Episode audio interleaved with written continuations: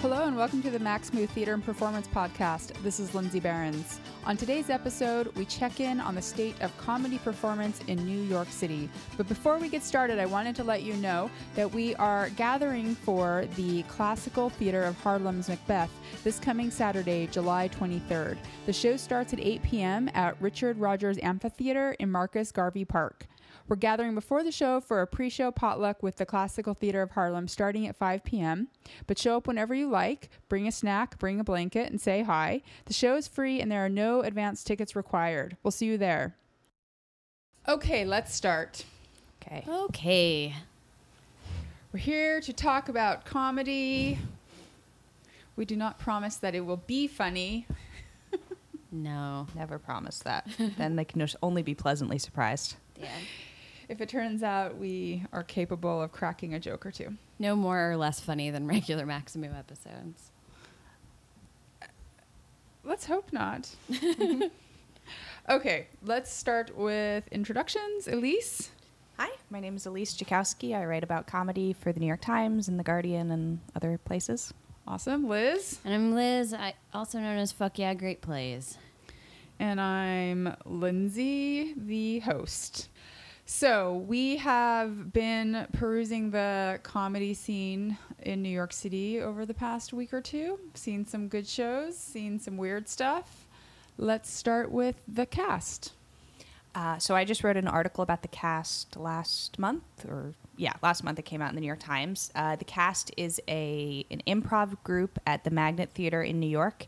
It's every Saturday night they do a different an improv show in a different theatrical style, and theatrical is a very loose term. They they say genre, but it in, can include film and TV and dance and kind of all sorts of in between productiony. Like I went to a um, motivational seminar that they did, like an improv show in the style of a motivational seminar. So it's very uh, s- well.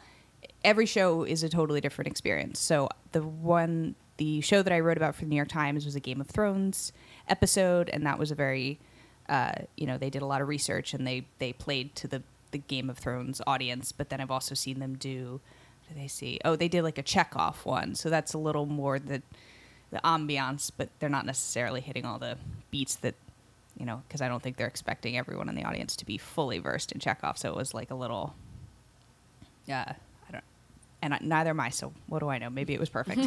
um, so you guys saw because I can I've seen a bunch of shows, but you what was the first one you guys saw? We saw the 90s sitcom, oh yes, uh, I have to say episode, but the 90s sitcom show.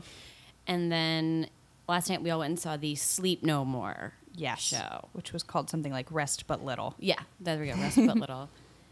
Part of what I appealed to me about it, so they cut the through line of the story of the Chekhov or the mm. sitcom with backstage Yes. scenes, which I think were my favorite part of the episode that we went, the 90s sitcom episode that we saw, because you get to see how the backstage relationships are coloring what you're seeing, quote unquote, on stage, on screen and it just it added so much as the show progressed that it was a lot of like when we saw it the we found out in the first backstage scene that it was one of the lead guy's last performances his his character was being written out of the show.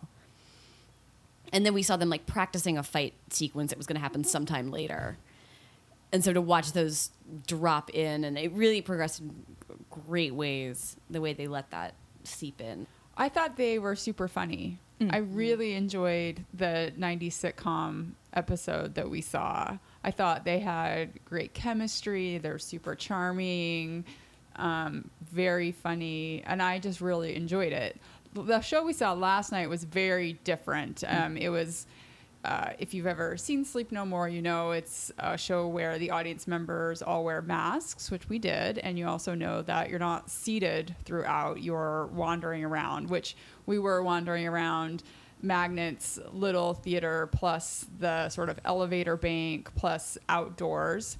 Um, which was neat because I have never I've never been backstage at a sketch improv theater, and I didn't realize it's really just a tiny little room back there. Yep. it's just a four foot hallway, um, but it was silent for the most part. It was really more movement based acting. There was a, a, a little bit of speaking, and then there was also backstage at this where they did drop out of their onstage character and engage in improv with words behind the scenes. Yeah, I was thinking, did I, did either you guys catch that going on? I caught one time. Yeah, Me same. too.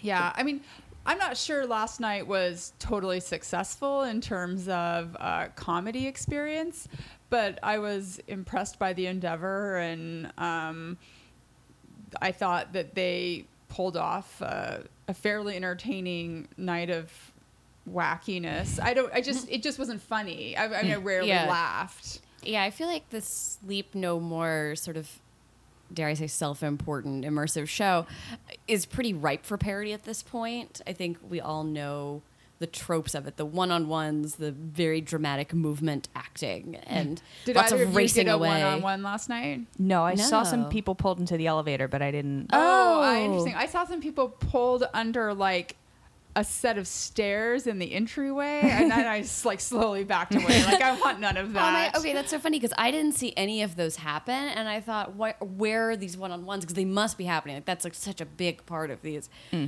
But the total lack of dialogue threw me because they do talk in and we, those shows. we should say they were doing Romeo and Juliet, mm-hmm. which I think was an interesting choice. Like I understand wanting to do a Shakespeare, but I think you could have done Midsummer Night's Dream or something, and there's something that's inherently a comedy or has more comedic elements to it. I don't mm-hmm. know. Maybe they were trying to go for so over the top dramatic that it would circle back and be funny again, but you end up with like an odd blend. Well, Well, they- I thought the reason they picked that is just because it's so well known that Yeah. even the least familiar, the person least familiar with Shakespeare would see a f- recognize a few beats in the story. But you're right. I there were individuals in the cast who I couldn't tell if they were just being dramatic or if they were not having any fun. Well, they also took a suggestion from the audience for a, a type of event to sort of bring the show in, and someone yelled out "funeral," which I think also brought the mood down so low and so dramatic. But I loved the backstage experience that I got. I followed um, the actor playing Romeo backstage and she was having a fit because she had come over with this production from London and nobody was cooperating. They weren't doing it the same way Oh, that she was used to. and it was this whole thing. And she's like, I'm just going to drink. I'm just going to drink the rest of the show. And so once I saw that, I enjoyed it a little more now that I felt like I had this secret and I knew what was going on. But that happened really late and I wish I'd gotten some of that earlier. Why do you think they did it without dialogue? I wondered that too because that's not that's not the genre really. Do you think they were just intimidated by trying to speak in iambic pentameter? So they're like, let's just screw it. Let's just not do that. They've done a Shakespeare, like an improvised Shakespeare Okay. episode. I'm wondering if it has more to do with, I mean, if they're not in communication with each other and they're improvising, are they, like, are you going to say, are you going to be in the wrong, uh, Wrong spot. are you going to be setting things Yeah. up that are never going to be because the other person, the other character isn't physically there, so they don't know what you're saying? Like, that's the problem with doing improv when you're not all in the same place, is that Yeah. you don't. So I wondered if it was just like, well, if we can see each other and we know based on time sort of where we should be in the play, if we're not speaking, maybe it's easier. Also, they didn't they picked up badges when they got on stage so mm-hmm. they Yeah. didn't know what character they were going to be playing until they started so maybe it was just a way of sort of avoiding having to i don't know I, I did think it was an interesting choice and i'm not sure i loved it Yeah, I kind of thought you could memorize some bulk Shakespeare passages because also a lot of those shows, like I mean, Sleep No More included, are sort of pastiche of a bunch of different genres. You could just memorize, I don't care, a monologue from Jaws and just throw that out there at some point and dance yourself away, um, and fold in text that way. Maybe that's, I don't know. I'm not going to tell them how to do their job. Right. They're better And improvisers than I am. I think we're focusing on that show because we Yeah. saw it so recently, Yeah. just last Yeah, night. yeah. But but I want to go back to the '90s sitcom that we saw because it was so funny. They did such a great job, and as folks I think who are frequent listeners of the podcast know, like improv makes me really uncomfortable. I have a lot of anxiety watching people who I think might uh, not be doing it well on stage. But these guys were great. They put you immediately at ease. They were very confident. I had you know, from I mean, up to like the suggestion moments, which I always hate, but then right after that, they just put everyone at ease and they carried the performance off really well, and it was there were tons of laugh lines and there were people who in the cast who were throwing in these like little bits of 90s pop culture that I thought were so funny. Like they clearly to, to set the year they were throw they threw in the JonBenét Ramsey Mm-hmm. case, the beginnings of it. and they they're the person who was you know quote unquote leaving this was their last episode was going to some crazy new show called friends you know and i just think i credit them a lot for clearly doing a significant amount of research prior to each one of these shows to make sure that they are in the sort of genre that they've chosen for the week. And they do this every week. I Yeah. I, I liked it a lot. I thought they did a great job. I also want to give a, a big round of applause to the person who runs their sound and lights because for both performances they did a mm. really great job with the 90s sitcom. They had all those you know the entrance applause the hooting from the audience you know all these like, goofy sound effects and dramatic music that they would drop in Yeah, they had like a live studio audience laugh Yeah. track, which maybe got a little overused, but was a pretty good effect. It was great. and then last night there was lots of dramatic classical music. There was chimes. There was big dramatic light shifts. So, you know, they did. They're doing a really good because being a light and soundboard operator for an improvised show is very difficult. I've done it a handful of times, and it's hard. And I can only imagine for something like this, it's like next level because you have to really be part of that game. Uh, they did a great job. yeah, they're incredibly the preparation that they put into it is really interesting because they Hannah Chase is the director and she does an unbelievable amount of work and she comes in with just like stacks and stacks of notes and we're going to do this and let's watch this and sends them all links to read like they watched a bunch of recaps for Game of Thrones and stuff and I went in once when they were rehearsing so they do a rehearsal every week they were going to do a Jane Austen ep- uh, edition and they were practicing like a classical dance, you know, like the kind of thing you'd see in a Jane Austen, and like how they were gonna, and they weren't gonna do exactly that on stage, but they were like, okay, so if one of us does this, then we know this, and we can make sure that we should swap partners at some point, and that kind of stuff, so that they know that eventually they're gonna get to that in the show, and it's gonna look good, but it's not gonna be planned. It's not written. Right. It's Yeah. just like they have all those tools They ready have to the go. they have the vocabulary yeah. down for each episode. I would say for each Cool. show. Well, we'll link to Elisa's article so you can Mm-hmm. read more about it, and that's every Saturday at 10:30 at the Magnet. And their next Saturday one is Law and Order SVU. Oh, I ju- right. I'm so excited. I want to go see that one too. Cool. Let's move along. Yeah, so we went to the Muslim Funny Fest, which this was its second year. Uh, it is already closed, unfortunately. And we went the first night, the first show, which was called America's Least Wanted. They brought in not only Muslim American comics, but I think two of them were from Canada. And they said at the beginning this was the PG 13 night, which maybe is questionable later on with some of our, our comics that we saw. Um, and it was hosted by Ramy Youssef, who I was thinking about yesterday, and I thought he's just this like Disney character. Like he's this Disney kids TV show character. Lo and behold, he's done two Nickelodeon movies, so I wasn't too far off. Very charming, great host. Um, yeah, and he was. So then we had a whole bunch of other comedians who fell into there. It was it was a little difficult to find, and so on that respect, I thought maybe it wasn't going to be crowded. No, it was it was very full. It was on the fourth floor at NYU over by the Skirball Center. What is it? The The Kimmel. the Kimmel's, yeah, the Kimmel building. Auditorium. It was in the fourth floor there, and and I, I, having spoken to the organizers in the past, they make a point every year because the other two shows were at a comedy club. They make a point of doing one not at a comedy club at a venue that doesn't serve any alcohol, so that if there are devout Muslims who don't feel comfortable in that kind of situation, they can come to one of the shows and feel. And that's why it's supposed to be the PG thirteen show. Yeah. because it's supposed to be sort of slightly more family friendly. yeah, and there were people there with kids. I mean, I saw no, nobody too young. I think maybe like teenagers. You know, lots of college kids and their parents too. So yeah, so I mean, I'd say with the current political climate, which we don't have to go into, it's uh, pretty appropriate that we're doing this festival of Muslim comedians, which maybe is a genre you are not familiar with. I knew maybe one or two, um, but it was great. I had a lot of fun. I think it's very appropriate. I think it was coming off of a, a very rough week in America, and I can only imagine the way that sort of anger and frustration can fuel comedy. I mean, I've seen it. You've, you've seen it a thousand times, and you could tell that that was the underlying current of all of these jokes. Some comedians handled it, could channel it into a joke. Some of them, it just became sort of rage and spitfire on stage, which was a little tough to watch when you think you're going to go see some stand up. Hmm. I mean, I, I knew going into this, there was no way that this couldn't be political. And I think 90% of it did a really nice job. But then there were some where I went, oh gosh, oh, you're not, you're not joking. You're just mad as hell. And I don't blame you, but maybe this is not the, the venue. I don't know.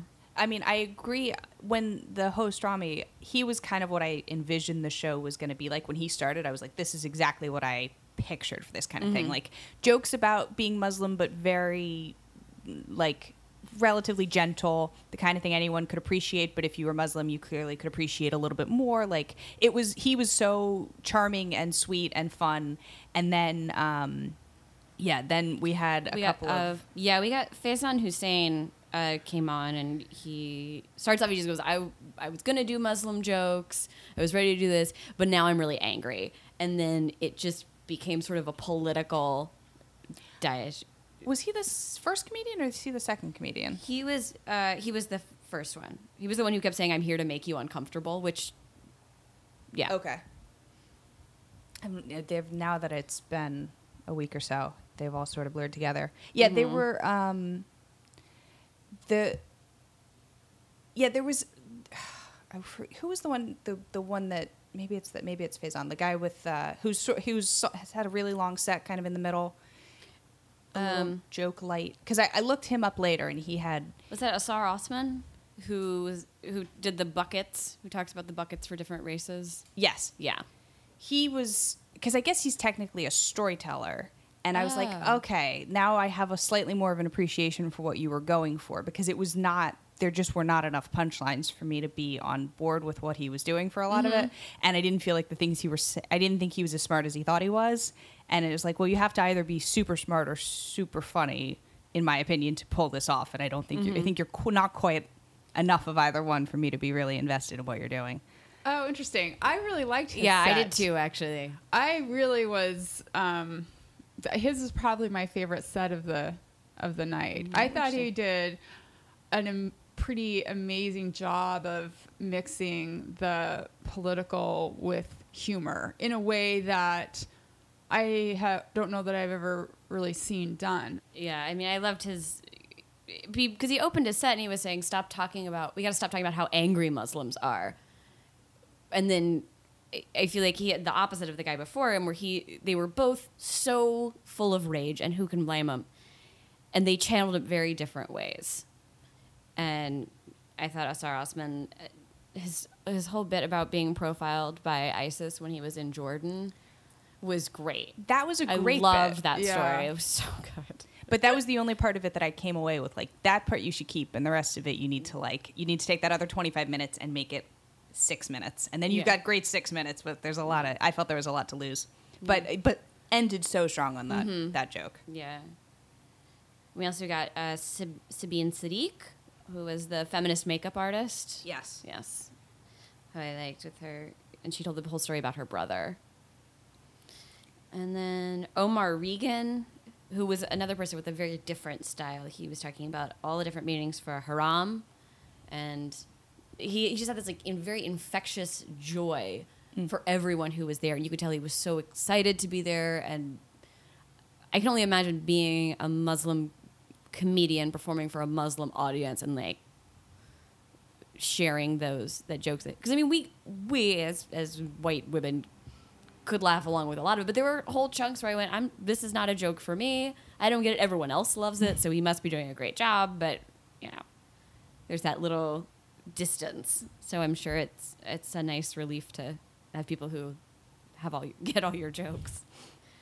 He was he was the one that was very bubbly, if I mm-hmm. remember it. And I just remember thinking like, towards the oh, end. he should just. Why isn't this guy on Jimmy Fallon every night? Like Yeah, he's just yeah. that kind of person that you could see is going to have like a regular like every week on the Tonight Show, I'm going to talk about being Muslim in America, and I'm going to talk to different people. And he just he had that like every you could you can't imagine anyone not liking him. Yeah, and the whole I mean, a running part of his set was that's what makes you special. Like, you know what makes this group of people special is this, and you guys do this, and, and it would be funny, and then you'd be like, but that's what makes you you so great.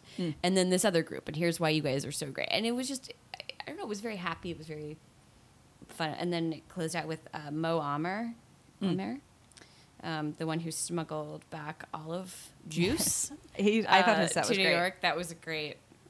It was so fun. I feel like I had. I don't know if I'd seen him before, but that name was the most familiar. It was the only one Yeah. going in that Well, I was I like, think- "Eh, I kind of know that. let me he's one of the yeah he's one of the ones who tours a lot he does the uh, the allah made me funny tour Yes. he's one of their big headliners and uh, Azhar Usman is also on that allah made me funny tour uh, yeah i mean i don't know how much i can say about it overall besides that i just think it was great and important and i'm glad they're doing it i hope it comes back even bigger and better I really liked it. I thought it was interesting how they had, you know, it's all Muslim comedians, and yet their styles were totally variable. Some of them, as we commented, were very like uh, more political and pointed. I don't think there was a single comedian who got up there and didn't mention Trump or Yeah. the political environment in which they were performing. But not all of not all of their jokes were political. Some of them were just very funny. I thought they, as you commented already, Liz, it was interesting that there were moments where like we didn't get the humor because we were like three white ladies sitting there and like they're making some kind of inside joke and people are laughing a lot, but it's just over our heads. Um, and I, I, I thought it was interesting that there was just sort of different type. I mean, this isn't surprising, but I just I'm saying it aloud is like there are different there were different kinds of comedy in the room, comedy about different topics, um, but all under this sort of umbrella of filling very much the the target of a lot of hatred in the United States right now, unfortunately. And I that for the com- comedians who did specifically go at that political angle, I thought it was very very interesting, and I I feel like a lot of times you don't you don't for groups that you're not a member of you don't on a, you don't often honestly engage in conversation. And so you don't get to hear about how threatened or upsetting or uh, targeted people feel because they don't feel comfortable admitting that kind of vulnerability to people outside of their group. But within this event that we were at i feel like people were speaking really honestly and i did i did have it did feel like it was opening my eyes up in a way that um, other other things I've experienced in this political environment have not. Yeah, I feel like sometimes uh, comedy and theater as well give you an accessibility or a window to these things in a way that straight up reading the news does not. Yeah.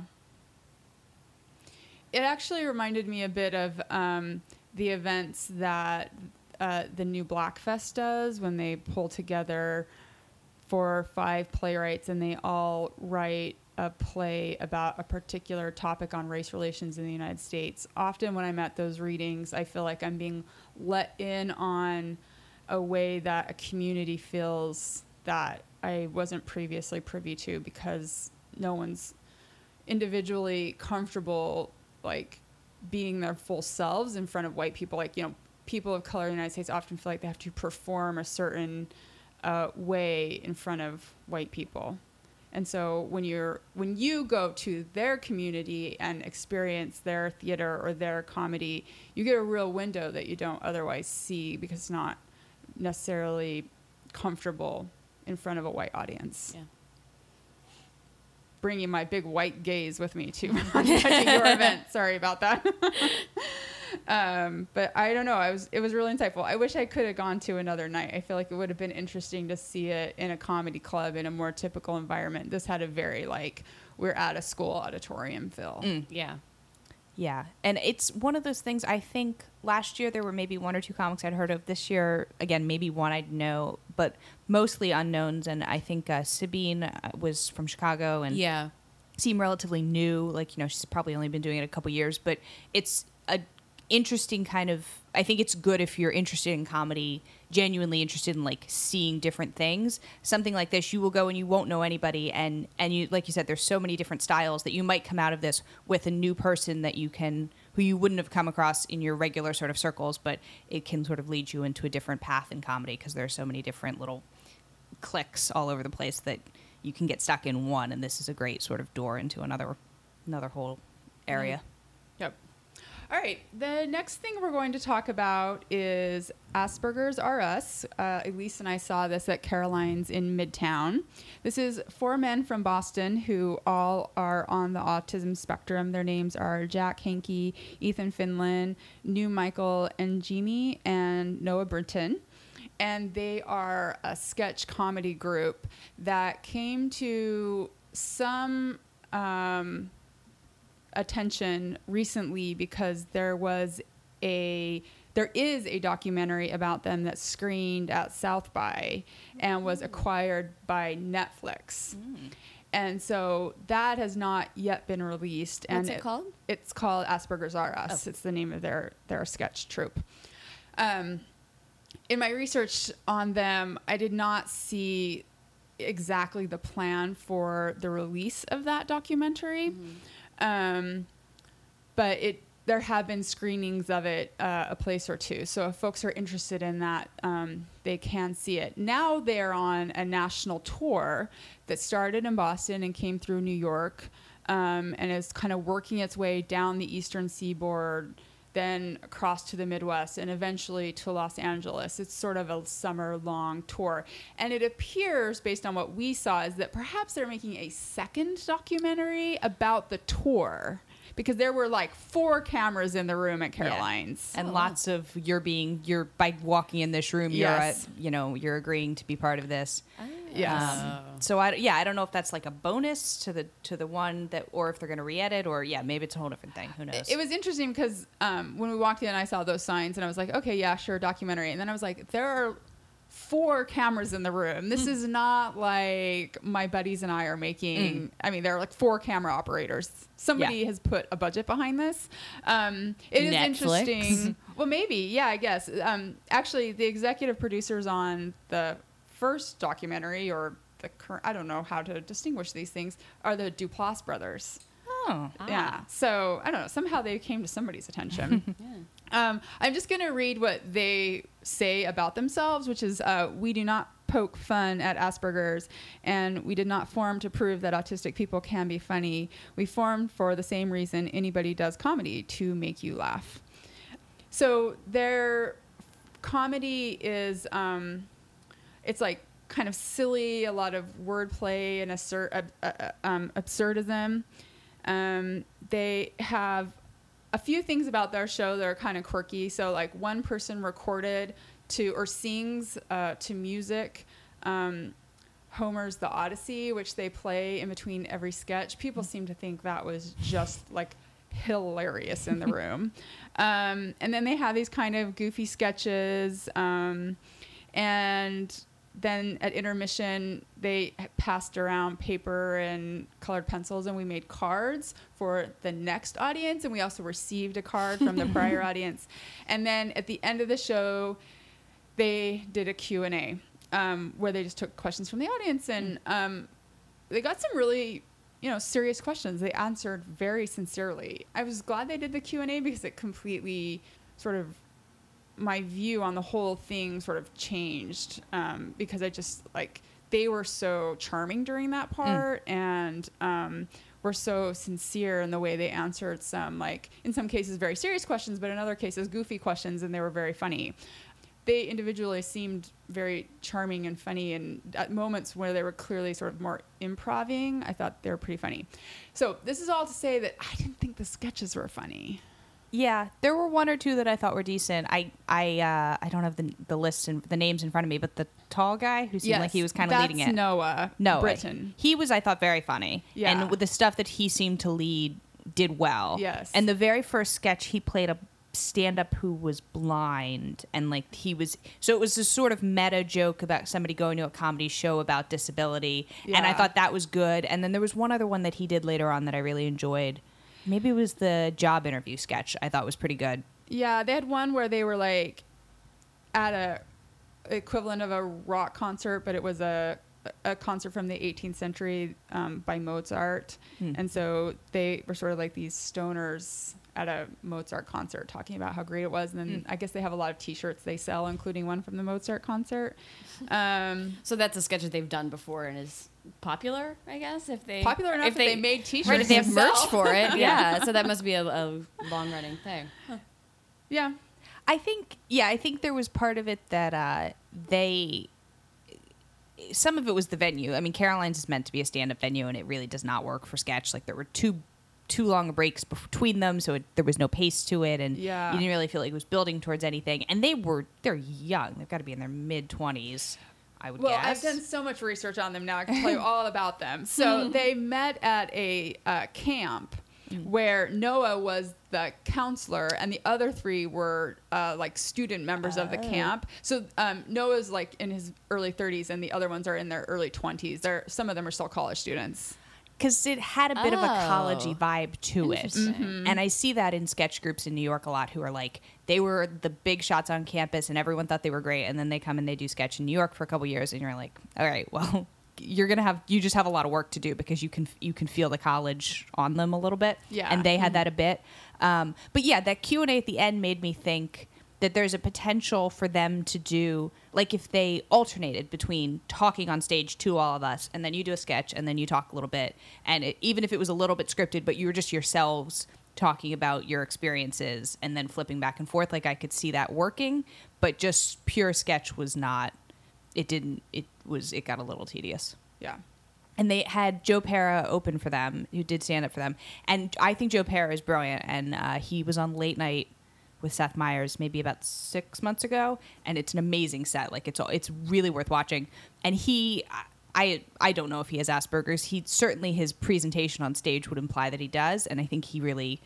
He, but it's a little hyped up. Like he, he's kind of that's sort of his persona, and in a comedy club normally that it's so jarring to see his like he's very very he's kind of quiet and deliberately awkward and it is so funny in comparison to a bunch of stand-ups who have all this swagger. But outside of that when he just like walked up on stage by himself and did 25 minutes and then left you're like oh I it it wasn't that it there were no good jokes in it but it just didn't have the same felt very a little dead It didn't have the same effect. but then when he started riffing with the audience, because there's this one woman in the audience who thought she was the show, and he was, you could see his his wit come out. I mean, he was, you could tell that he was so much sharper than he than his persona sometimes implies.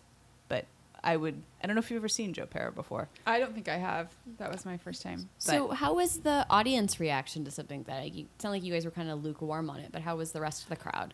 Um, I think the rest of the crowd at times shared our lukewarmness, but then there were also um, people who were way more into it than we were. And then some one of the women at the very front in the Q&A talked about having a son who had just been diagnosed and trying to get him to like interact with people and I realized like that made me realize the reason people were there were probably affecting the way that they were viewing the show. Like they're I mean that's true in every comedy show but in such a specific like such a concentrated way. So many people were there for one of a few different reasons that would they would bring to it that I probably didn't like I was maybe have different expectations. Yeah, I I asked about so I've I mentioned on the, I did an interview with Off and On on Bernardo Kubri's podcast recently. So my sister has autism, and so I couldn't make it to this show, and I wish that I had because listening to you guys describe it, my sister has a very different sense of humor, unlike anyone I've ever met.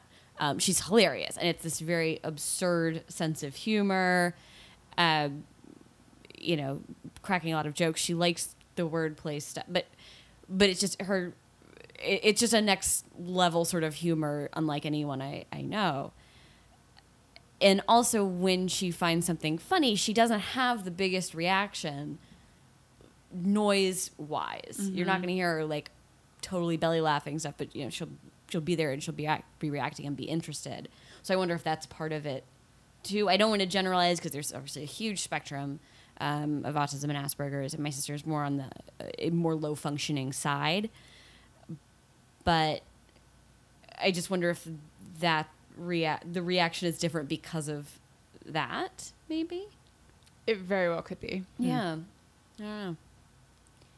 it was also not a it was a decent sized crowd but it wasn't it was by caroline standards which is caroline's can hit- fit like 400 people or something and there were 50 75 something like that maybe uh, maybe a little more I'm yeah, I do that. think the venue is not ideal.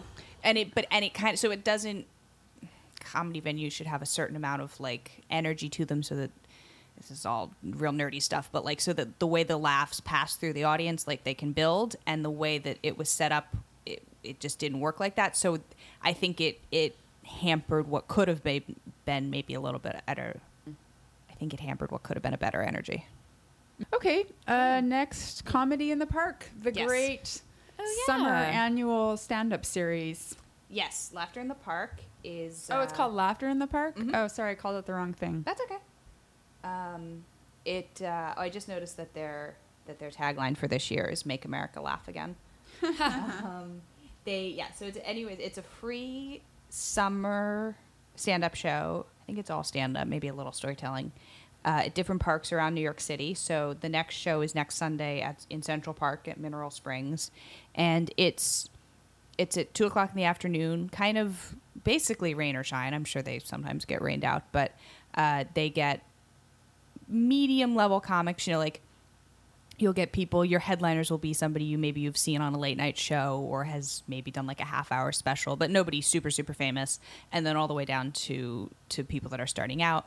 And I um, have become a huge fan of it. I'm the first time I went three or four years ago was at Tompkins Square Park, and just the setup was not good, and there was too much else going on. But over the years, they've really perfected how to do how to find a good spot, how to draw an audience. They have a uh, like an easel set up that they put everybody's name on, so as you're watching the performer, you can see their name if you want to keep track of things, which is good because the performers are not getting paid, so it's like a little bit of free advertising for them. And it's fun that you can walk by, you can sort of come by and stand there for five minutes and then keep walking, or you can come and sit with a blanket and stay for the whole show. And it's very sort of anything goes vibe. But I am constantly impressed, consistently impressed with how, with the quality of the show and the quality of the audiences, given that it seems like it should be kind of a crapshoot. But I think they do a great job.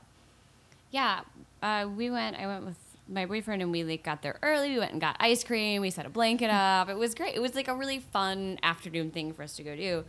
Um, yeah, and it's free. Uh, it was the day that we went. I don't know if they're all hosted by the same person, but it was Moody McCarthy. I think it rotates. Okay, um, who lives in Astoria, and he was kind of like your dad joke comic, which I loved. I love stupid dad jokes. Um, I think also the nature of having it in the park sort of keeps it again a PG thirteen level. You know, the jokes are quick because people aren't necessarily staying for the whole thing, and you get a lot of people just wandering through. Again, we were in Washington Square Park, and you know, people were walking through the park, and they'd stop for a little bit and then go and you, you got a lot of tourists, you got families coming through. It's it's a really wide variety of people. So I feel like of the three comics that we saw, there are two of them were very successful with that, and one of them, uh, Carmen Lynch. I mean, said at the outset that she was having a really hard time keeping her set PG thirteen. Uh, she opened like she said "fuck." I think maybe her second word into the set, and started with a big joke about uh, the morning after pill, and then was like, maybe that wasn't a great idea. I think I would find her funny, not in that context. Like I could tell that she was censoring herself for this audience, which she needed to, I suppose. But I'd love to see her in a comedy club, just letting loose, being a little more relaxed with her material. Um, but we also saw Rodney Laney, uh, who opened, and then the headliner was uh, Nimesh Patel, who was hilarious. I love. He's he's probably the bigger name of the three, right? Yeah, Well, I it's funny because I I recognize Carmen's name, yeah, Yeah. Carmen's Carmen's yeah, from she's like been on late Amy night and stuff. Yeah, and a bunch of stuff like and that. she's a real regular at places like the Cellar, right? yeah. yeah. But she, yeah, I got there about halfway through her set, and she was just, it was just not working. And so, Yeah. her stuff is she writes a lot of one-liners, and so her there's built into her performance are these kind of lulls where she goes like, mm, and then she kind of goes up and down. And it's very low key. But when you're outside it can sort of it just feels very dead. Yeah. In, in those gaps, It felt like she was fumbling Yeah. for the next bit.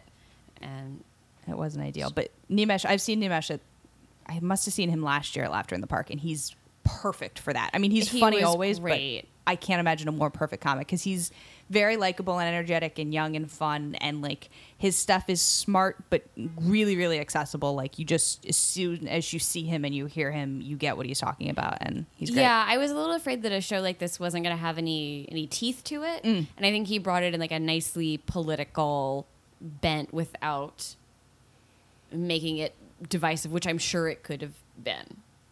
You know, with a big a whole chunk about Bernie Sanders, our old president. Yes. So All right, cool. Well, we have one more show to talk about. Uh, Bitch Seat. yeah. Am I talk? Am I doing bitch seat? Yep. Yeah. Okay, great. So, Bitch Seat is a show hosted by Alyssa Mandel that I'm not sure which came first, the podcast or the live show. Uh, she's been doing a podcast for a little while. It's weekly. Uh, they also do.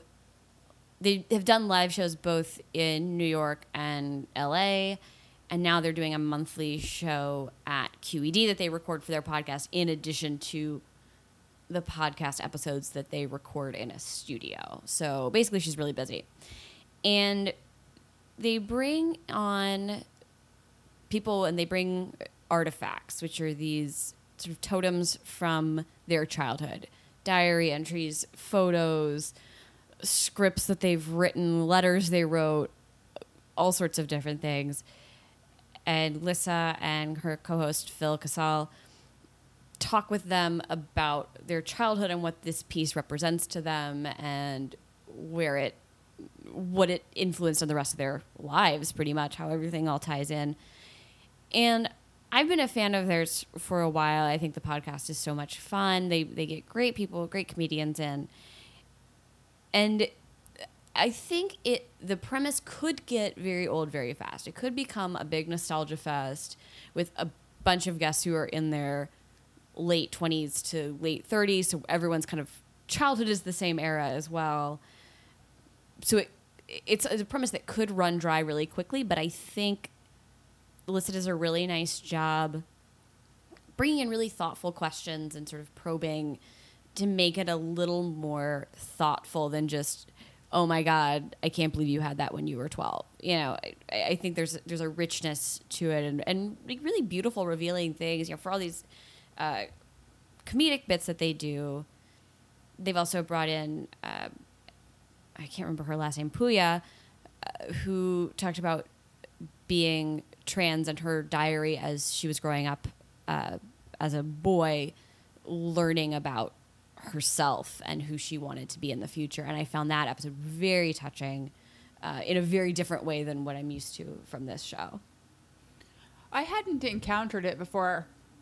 Um, I mean, I'd heard about it on you know social media and whatever, but I hadn't listened to the podcast or. And this was my first time attending a live show, and it was really it was really enjoyable. I mean, QED is a great venue, and she had three wonderful guests, and they told funny stories. And you know, when you're talking to people who are comedy performers, improv performers, writers, they know how to tell a good story and she's a good interviewer so i thought it meshed really well there was a there was a musical act it had a little bit of a you know like variety show feel to it and then she interviewed the performer do you have the names of the three people who were on the Uh, show that we attended I can pull it up. Hold on. Because you can actually listen to the episode that was recorded at the show that Lindsay and I went to. You know, it's funny. I I knew I'd heard the name of the show, and I couldn't until you described it just now. And as you were talking, I was like, "Oh, I've been to this show. I went to it at Union Hall. I was just looking it up uh, last year, about this time last year. They did a. Um, it, does each week have, or does each um, show have a theme, or is it just whatever you want to bring? I, I think they bring in sort of a theme. Like with ours, they were talking about carnivals. Hmm i think she does do a theme but you know as with these things they're kind of loose Yeah, I mean, I don't think any of the guests brought anything in really. Okay, the people we saw was uh, Ayana Dukey, Joe Zimmerman, Micah Sherman, and Lauren Mall. oh there were four that's right Yeah, including the the musical, musical guest, person. which was uh, Lauren Mall did the music. yeah they were all great funny people from what I know. I don't. I, I. It is a fun idea. I remember seeing um, somebody brought in. I think they all brought in drawings the time I saw, and so you could sort of go through their their mind, like their thought process as a child, which is a fun way of getting into a comedian's head because they probably started thinking a little differently than everyone else, even when they were six or something, and then so you can sort of follow that to where they are now. Yeah. So, in addition to the shows we all went and saw, I wanted to just check in with the broader comedy scene because we haven't done one of these comedy episodes in a while. And there are um, some new podcasts and a couple of new specials that I think are definitely worth mentioning. So, the first is Two Dope Queens, which is a regular live event in New York, hosted by Phoebe Robinson and Jessica Williams. And then they edit those live events into podcasts and release them um, in conjunction with WNYC. Now, probably everyone has heard of this by now. They've totally blown up. But in case there were a few people out there who were sequestered in theater land and never really paid much attention to mm-hmm. the comedy world, and this is your singular dose every I was going to say quarterly, but not quite quarterly, of what's happening in the comedy world, I wanted to make sure you are aware of this because the podcast is fantastic. Um, you may be familiar with these individuals. I mean, Jessica Williams, formerly of The Daily Show. Mm. Um, now getting her own show on Comedy Central is so funny. And Phoebe Robinson is, I mean, she probably performed at like the first stand up event I ever went to in New York City. She's a very regular uh, stand-up performer in the city and i think she is fantastic and so related i wanted to mention her other podcast that she just bar- barely launched last week uh, called so many white guys with that's three O's. Three O's. And that is important because if you just search so many white guys in iTunes, you will not find it because I spent a lot of time searching for it, quite confused. Um, where it's an interview podcast, which you may be thinking, do we really need another interview podcast? But fuck yeah, we do because all people interview is goddamn white men. And it's crazy. And so she is doing an interview podcast where she's talking to anybody but white men. And I think that is so fantastic. She's so charming. I think it is a great addition to the podcast landscape. Both of these two shows, I'm super, super excited about them. Yeah, I just got into both of them pretty recently the Two Dope Queens is obviously great, and it kills me. I I found out about them because I had to walk past where they were recording, and there was this huge line, and I couldn't figure out what was going on, and so I peeked around and then checked them out, and gosh, it's so funny. And then so many white guys, which is produced by um, Ilana Glazer. Yeah, um, she's the executive producer she's the producer, it. which I think will only bring great people. And they used to record at Union Hall, the Two Dope Queens show. They've moved to the Bell House for a larger venue, but those shows sell out just instantly. You have to get really lucky to get tickets to them. Mm. Um, yeah, if if anybody who's followed New York comedy or knows Phoebe from back in the day, she used to perform under the name Blaria, which I might still be her website, uh, Blaria, aka Black Daria. Yep. And so she and she hosted that show for a long time. Excuse me, for a long time, and then Jessica came on board, and then I think right before they started the podcast, I imagine somebody at Viacom said you can't use Blaria, that's our property, so they changed it to Two Dope Queens. So there's this sort of there's a much I think Two Dope Queens really appeared about six months ago, but there's years a and years history. of history mm-hmm. before that that of their chemistry and them sort of developing this very specific worldview and fitting it really well into the New York scene that needed something like that to exist desperately. Yeah. Yeah, I love that. Um, and I just want to mention one other podcast. Uh, hosted by two individuals frequently mentioned when we visit the comedy world, which is W. Kamau Bell and Hari Kondabolu. They have a podcast all about politics that I think um, is when they talk about it, it's they suggest it's only for the duration of the election. But I just think they're they are so insightful and simultaneously hilarious. It's called Politically Reactive, and they have about four or five episodes out. And I mean, I think it is must listen to political analysis. I've already, uh, in conversation, referenced some of their episodes where they break down things that you know and understand. They have an episode where they explain what a dog whistle is, and I know what that means, but the way that the explanation for that term that they gave made it so that I can explain that concept to other people much more easily. Mm. I, and they had on this professor, I think from Stanford or Berkeley, and I just think their episode is so. I mean, their their podcast is so great. I think it's fantastic and just totally different than all the other political podcasts out there, which can be a little mind-numbingly dull and also extremely depressing given our current political climate. And the thing I feel about this podcast is it's never depressing. Hmm. Like they can be a little forlorn about the prospects of our country, but always they always end on this kind of like hopeful, like we're gonna power through and fight for good. So I really love that. And Hari has a new album coming out um, soon, and I know he's going on a national tour. He's also performing in Brooklyn. He's even going to Salt Lake City, Utah. so he's really hitting all the spots.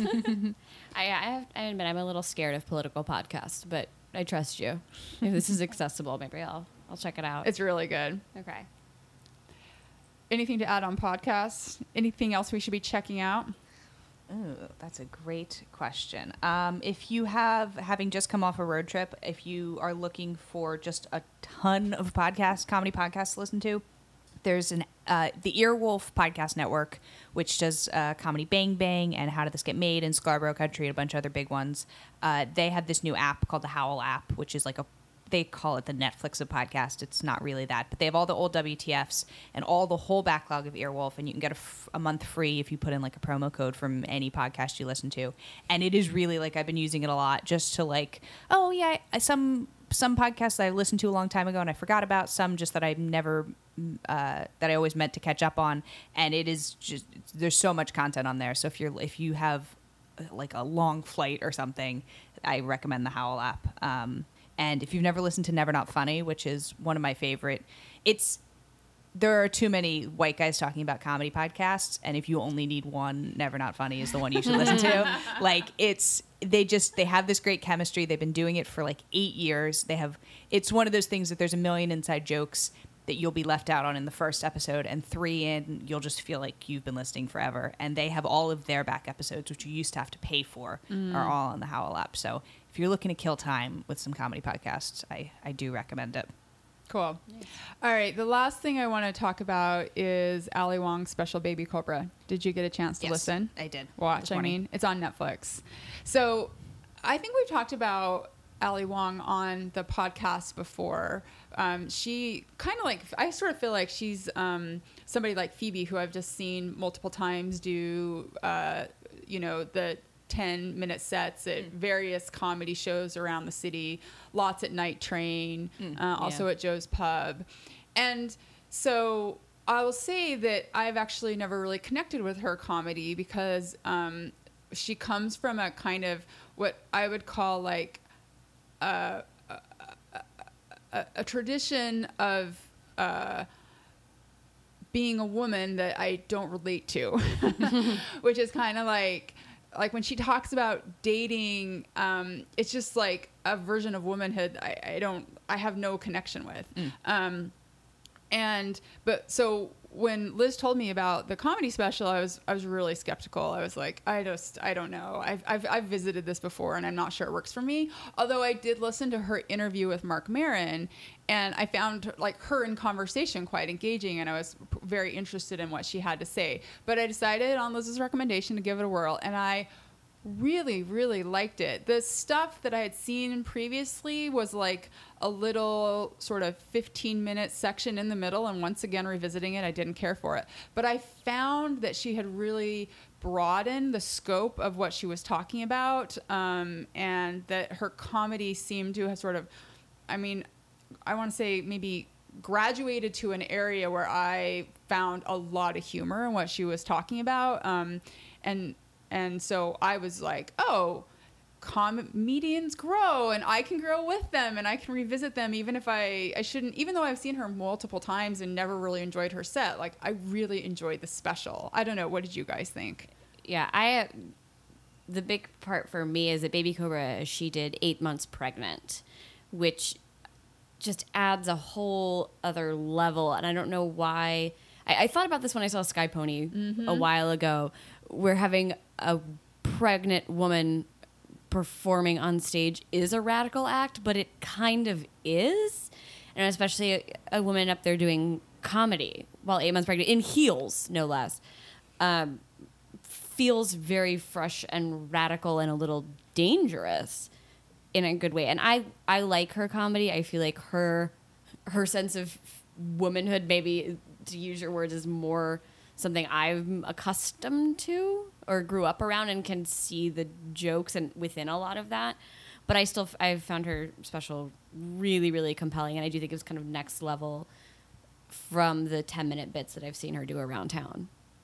What did you think? Still Didn't work. care for it. no, oh well. um, I did think as as because I had it on my f- on Netflix on my phone, but I was like listening to it more than I was watching it, so I wasn't getting like I would, you know, I would see it in bits, but I I wonder if some of it was that I wasn't.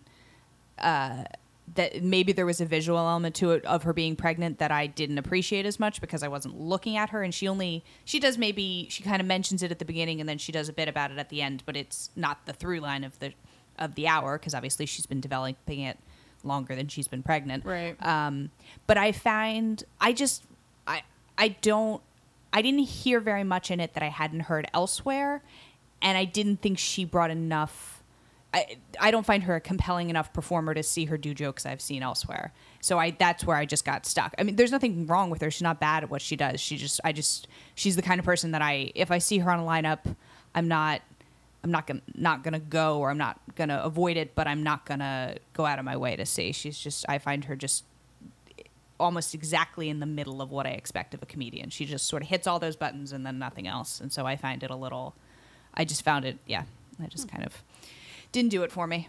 But you got to try new things. You got to see what you like. Such a diversity of opinions on today's episode. Yeah. Good job. Okay, let's briefly visit what we're seeing next. Does anybody have any things coming up, comedy or theater wise?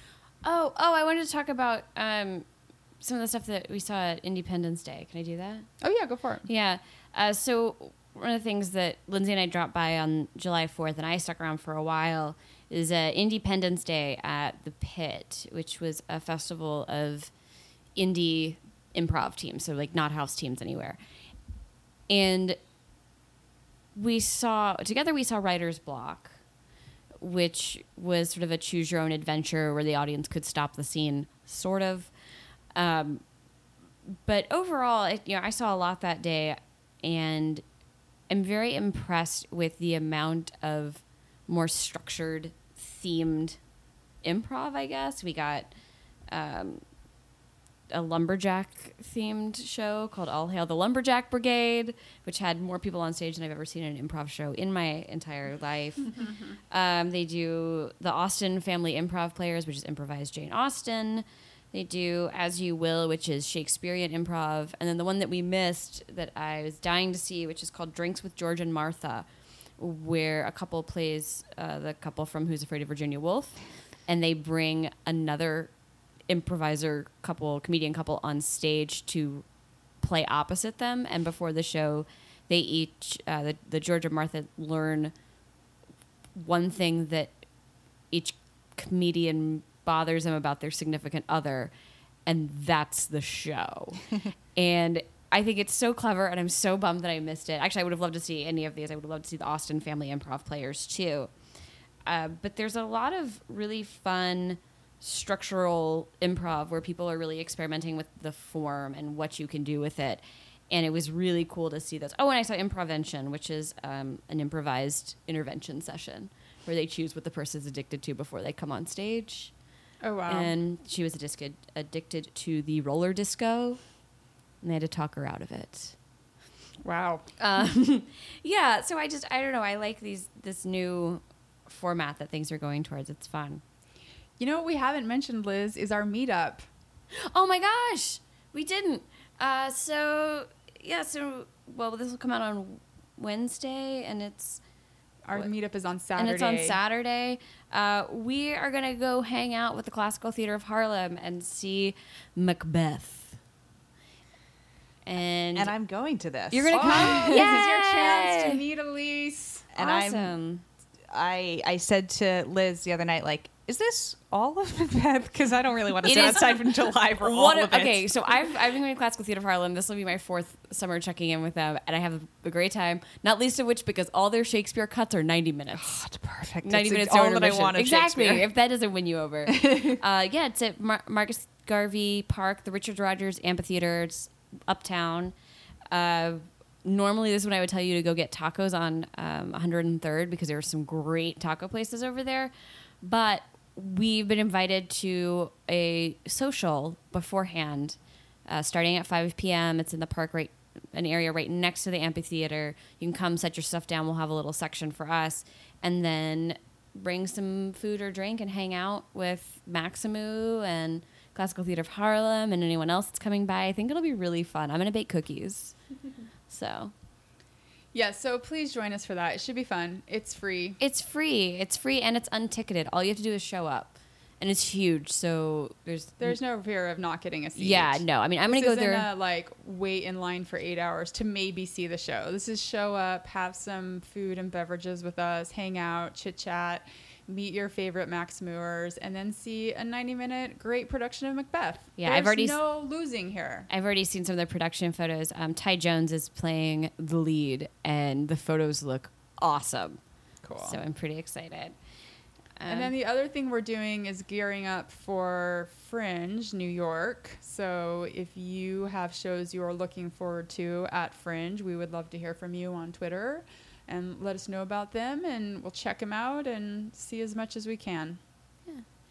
Oh, you want to talk about what you're seeing coming up? Sorry. I, Do you have things you're seeing coming up? Sure. Um, well, I don't. I might go. There's another Laughter in the Park show, Central Park, next Sunday. Um, oh, that might be fun. Maybe I'll go to that. That's one in Central Park, right? Yeah, Mineral Springs. Yeah, yeah. Uh, there is a. Have we talked about Punderdome on this show? I feel like it's come up. oh come yeah, I know Punderdome. up. they. Uh, it's normally at Littlefield, and it's like chaos. It's fun, but it sells out really quickly. They're, they do one at Highline Ballroom. It seems like it's an annual thing now, so there's a little more space. You're probably paying a little more money, but uh, it's a little. Uh, you don't have to get there an hour and a half ahead of time. So I always recommend Punderdome if you see it. And then um, there's a billion comedy festivals happening in the next month. So there's the uh, let's see, the next one coming up is the Brooklyn Comedy Festival, which I don't think has announced any performers yet, but that is August August 22nd to 28. They always have a lot of good stuff all over Brooklyn. There's the Cinder Block Comedy Festival, which was slightly controversial in the comedy world. It, that's September 15th to September 18th in Williamsburg. And they caused a lot of controversy because they started accepting submissions at the beginning of the year, and women and people of color and uh, LGBT comedians had to pay 77%, whatever, 77 cents on the dollar for what white male comedians had to pay to submit to the festival. So it caused a whole lot of Oh my bitching and moaning on the internet. Um, so there's going to be great people there, I know. Uh, okay. and uh, I'm uh, very excited about that. And the Free Stand Up Festival, which is I think in its second or third year now, is in September 9th to 12th. Nope, 9th to 15th. September 9th to 15th. So if you just want to go see some free stand up, that's the whole. They they sort of spread out all over the city and just a bunch of free shows. And Eugene Mirman Fest, oh, I forgot about that. I forget the dates on that. also in September. Also in September, I'm sure. Yes, that's I think well covered. Um, yeah. Cool. Yeah, I feel like I, I, see a decent amount of comedy. I feel like not as much as you, I'm sure, but I feel like stand up is like the place that I don't see much. I feel like I see a bunch of stand up or a bunch of improv and sketch and variety shows, and less so the improv. So I should probably get around and do more of that because I did like all the all the stand up we saw this week. Um, I'm seeing Small Mouth Sounds tomorrow, which I can't wait, and I'm going to see Men on Boats next week. Cool. All right. Well, that's everything. Thanks, guys. Thank All you. right. All right.